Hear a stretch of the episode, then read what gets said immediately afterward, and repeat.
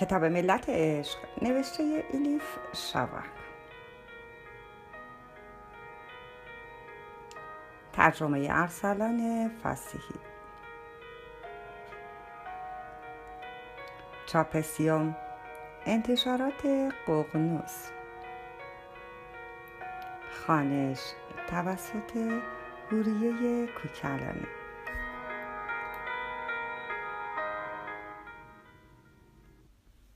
الا. بستون 19 مه 2008 یک روز بعد حدود ظهر الا کتاب را تا جایی که خوانده بود علامت زد و ملت عشق را به کناری گذاشت. از رومانی که می‌خواند خیلی خوشش آمده بود اما راستش به خصوص درباره نویسنده رمان کنجکاو شده بود. به اینترنت وصل شد. در موتور جستجوی گوگل عین زهارا را نوشت. با آنکه خیلی کنجکاو بود امیدوار نبود چیز زیادی درباره نویسنده پیدا کند. شاید بهتر بود تلفن را بر می داشت و از میشله می پرسید. اما وبسایت شخصی زهارا به شکلی غیرمنتظره روی مانیتور هویدا شد. تمام صفحه با تار و پود فیروزی و بنفش روشن بافته شده بود. بالای صفحه تصویر متحرک آدمی بود که آهسته آهسته میچرخید و موقع چرخیدن دامن سفید لباسش در هوا شکل دایره رسم می‌کرد. الا که پیش از این رقصنده سما ندیده بود حسابی تماشایش کرد. اسم وبسایت تخم جان بود و شعری هم با همین عنوان داشت. مانند پرنده غریب نتوانی پرید. مادامی که آنجایی در پوست تخم جان. نه ترس و بشکن پوست را به سلامت خواهی پرید. صفحه اینترنت پر بود از کارت های شهرها و جاهای مختلف دنیا. زیر هر کارت پستال نظرهایی درباره آنجا نوشته شده بود. الا موقعی که این نظرها را می‌خواند متوجه سه نکته شد. اول حرف این در ا ز زهارا مخفف عزیز است. دوم عزیز صوفی است و حرفش عکاسی. سوم اینکه فعلا در گواتمالا مشغول سیر و سیاحت است. آخرین عکس و نوشته را روز قبل در وبسایتش گذاشته بود از گواتمالا. روی play که روی صفحه بود کلیک کرد و به عکس هایی که عزیز انداخته بود رسید. بیشتر عکس ها پرتره آدم هایی از هر رنگ و سن و فرهنگ و طبقه بود. همه این آدم ها با وجود تفاوت های عمیقشان یک وجه مشترک داشتند. در هر پرتره حتما یک نقص بود. نقص بعضی هاشان چیز ساده ای بود. یک گوشواره یک پاشنه کفش یا یک دکمه. اما نقص بعضی ها وحشتناک بود. بعضی انگشت نداشتند بعضی پا یا دست. به هر ترتیب در هر کدامشان نقصی جلب توجه می کرد الا کنجکاو شد. عزیز برای چه عکس این انسانها را می انداخت؟ جوابی را که دنبالش بود در نوشته زیر عکس ها پیدا کرد. هر که باشیم هر جای دنیا که زندگی کنیم همگی جایی در اعماق ما نوعی حس کمبود داریم. انگار چیزی اساسی گم کرده ایم و میترسیم نتوانیم آن را پس بگیریم. آنهایی هم که می‌دانند چه چیزی کم دارند واقعا انگشت شمارند. الا بارها صفحه وبلاگ را از بالا به پایین و از پایین به بالا گشت. تفسیرها را خواند. در انتهای صفحه یک نشانه ایمیل پیدا کرد. عزیز نشانی را گوشه یادداشت کرد. در زیر آن یک قطعه شعر بود. ای گم شده در خود ندانی بدنت مزار تو شده. چون نفست را نشناخته ای نفست گورکن تو شده. الا موقعی که داشت این شعر را می‌خواند برای یک لحظه هم که شده حس غریبی پیدا کرد.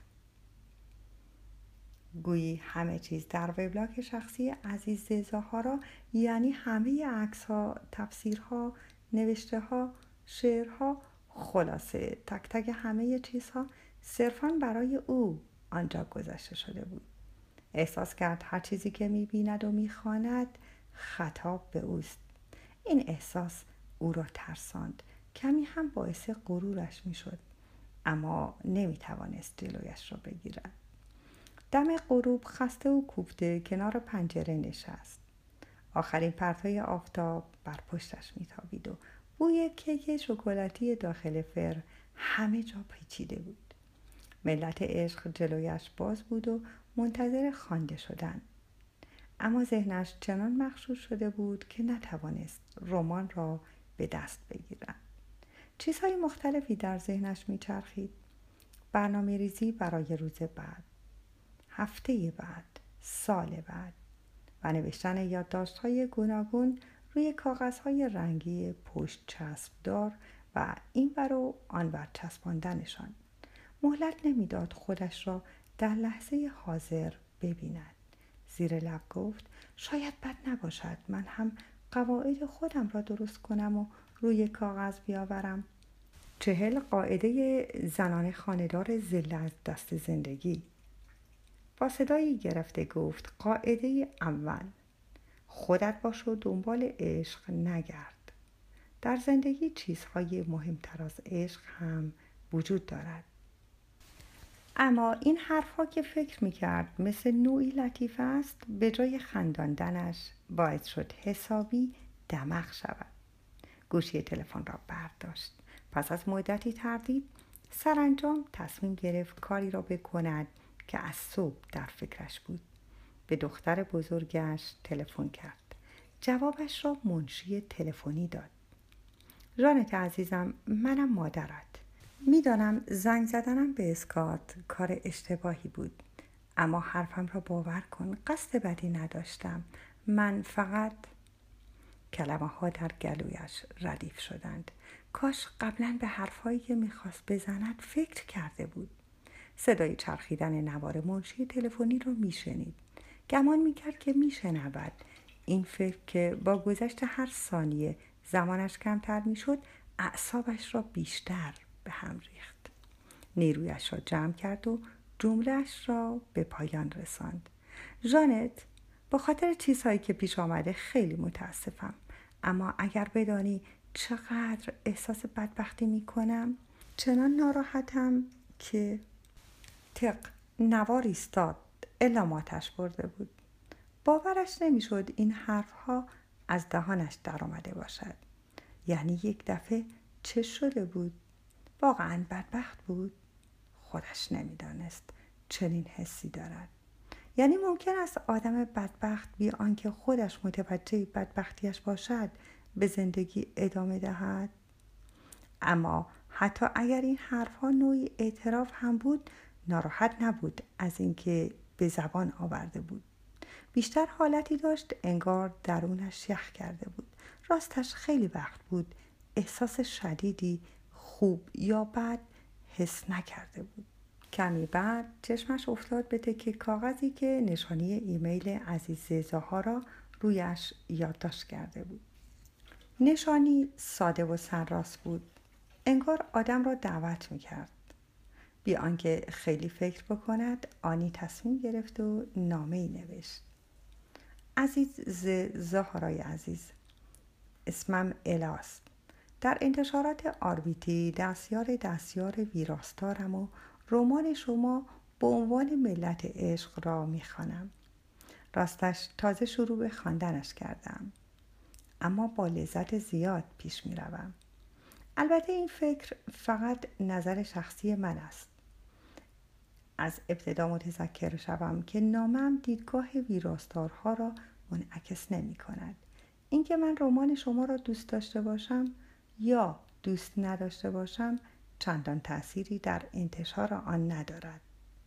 پیداست معتقدید عشق جوهر زندگی است و اینطور که به نظر می رسد چیز دیگری در نظرتان اهمیت ندارد. من مثل شما فکر نمی کنم. اما قصد ندارم وارد بحث های بیهوده بشوم. دلیل اینکه برای شما نامه می نویسم این است که خواندن رمانتان با مقطع عجیبی از زندگیم مصادف شده است. این روزها مشغلم این است که دختر بزرگم را از فکر ازدواج در سن پایین منصرف کنم. دیروز به دوست پسرش زنگ زدم و گفتم باید از تصمیم ازدواج صرف نظر کنند. الان دخترم از من متنفر است. قهر کرده. حرف نمی‌زند. احتمالا شما بهتر از من دخترم را درک می کنید چون فکر می کنم نگاهتان به عشق مثل نگاه اوست.